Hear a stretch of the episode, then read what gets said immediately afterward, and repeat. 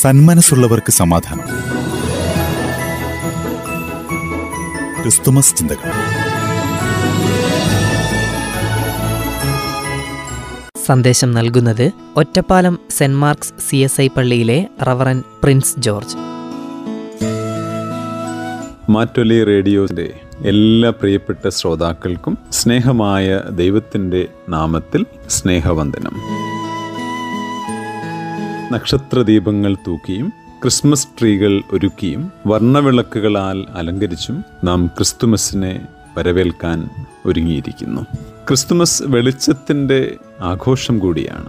ഇരുൾ മാറ്റി ഹൃദയത്തിലും സമൂഹത്തിലും വെളിച്ചവും നന്മയും സ്നേഹവുമൊക്കെ പകരുന്ന നല്ല മനുഷ്യരായി തീരാൻ ക്രിസ്തുമസ് നമ്മോട് ആവശ്യപ്പെടുന്നു. ക്രിസ്തുമസ് നല്ല വാർത്തകൾ പങ്കുവയ്ക്കുന്ന ഉത്സവമാണ്. ഇന്ന് നാം കേൾക്കുന്ന വാർത്തകൾ പലതും നിരാശ പടർത്തുന്ന വേദനിപ്പിക്കുന്ന വാർത്തകളാണ്. സ്നേഹം പ്രണയം എന്ന പേരിലൊക്കെ എത്ര യൗവനക്കാരാണ് നിർദാക്ഷിണ്യം പരസ്പരം കൊല ചെയ്യപ്പെടുന്നത്. ആധുനികതയിൽ എത്തി നിൽക്കുമ്പോഴും പ്രാകൃതമായി തോന്നുന്നു മനുഷ്യന്റെ ചിന്തകളും പെരുമാറ്റങ്ങളുമെല്ലാം.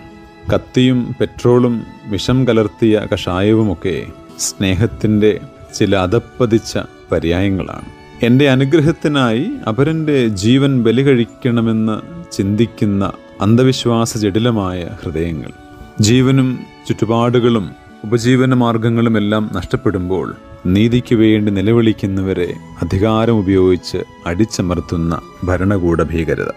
ഇത്തരത്തിൽ മനം മടുപ്പിക്കുന്ന വേദനിപ്പിക്കുന്ന വാർത്തകൾക്ക് നടുവിൽ പ്രത്യാശ പകരുന്നവരാകാനാണ് സഹായകരങ്ങൾ നീട്ടാനാണ് ക്രിസ്തുമസ് ഓരോ മനുഷ്യരോടും ആവശ്യപ്പെടുന്നത്.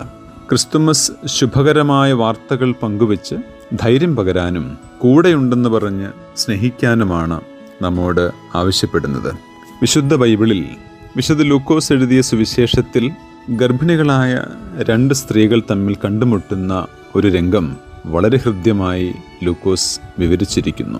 യേശുവിന്റെ ജനനത്തിനായി ദൈവം തിരഞ്ഞെടുത്ത മറിയ ബന്ധുവായ എലിസബത്തിനെ സന്ദർശിച്ച് സ്നേഹവന്ദനം പറഞ്ഞപ്പോൾ എലിസബത്തിന്റെ വയറ്റിൽ വളരുന്ന കുഞ്ഞ് ആനന്ദ നൃത്തം ചവിട്ടിയെന്ന് രേഖപ്പെടുത്തിയിരിക്കുന്നു. മറിയയുടെ വന്ദനം കേട്ട് സന്തോഷിച്ച എലിസബത്തും അതേപോലെ തിരികെ സ്നേഹത്തോടുകൂടി തന്നെ മറിയയെയും അനുഗ്രഹിച്ചു പറഞ്ഞു സ്ത്രീകളിൽ നീയും അനുഗ്രഹിക്കപ്പെട്ടവൾ.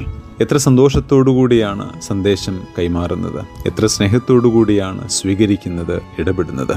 സ്നേഹിക്കുന്ന കരുതുന്ന സമൂഹങ്ങളിലാണ് സന്തോഷവും സമാധാനവും നിലനിൽക്കുക എന്ന് നമ്മെ ഓർമ്മിപ്പിക്കുകയാണ് ഈ സംഭവം. പരസ്പരം പ്രോത്സാഹിപ്പിക്കുകയും അഭിനന്ദിക്കുകയും ധൈര്യപ്പെടുത്തുകയും സ്നേഹിക്കുകയും ചെയ്യുന്ന മനുഷ്യരായിത്തീരണം നാം ഓരോരുത്തരും.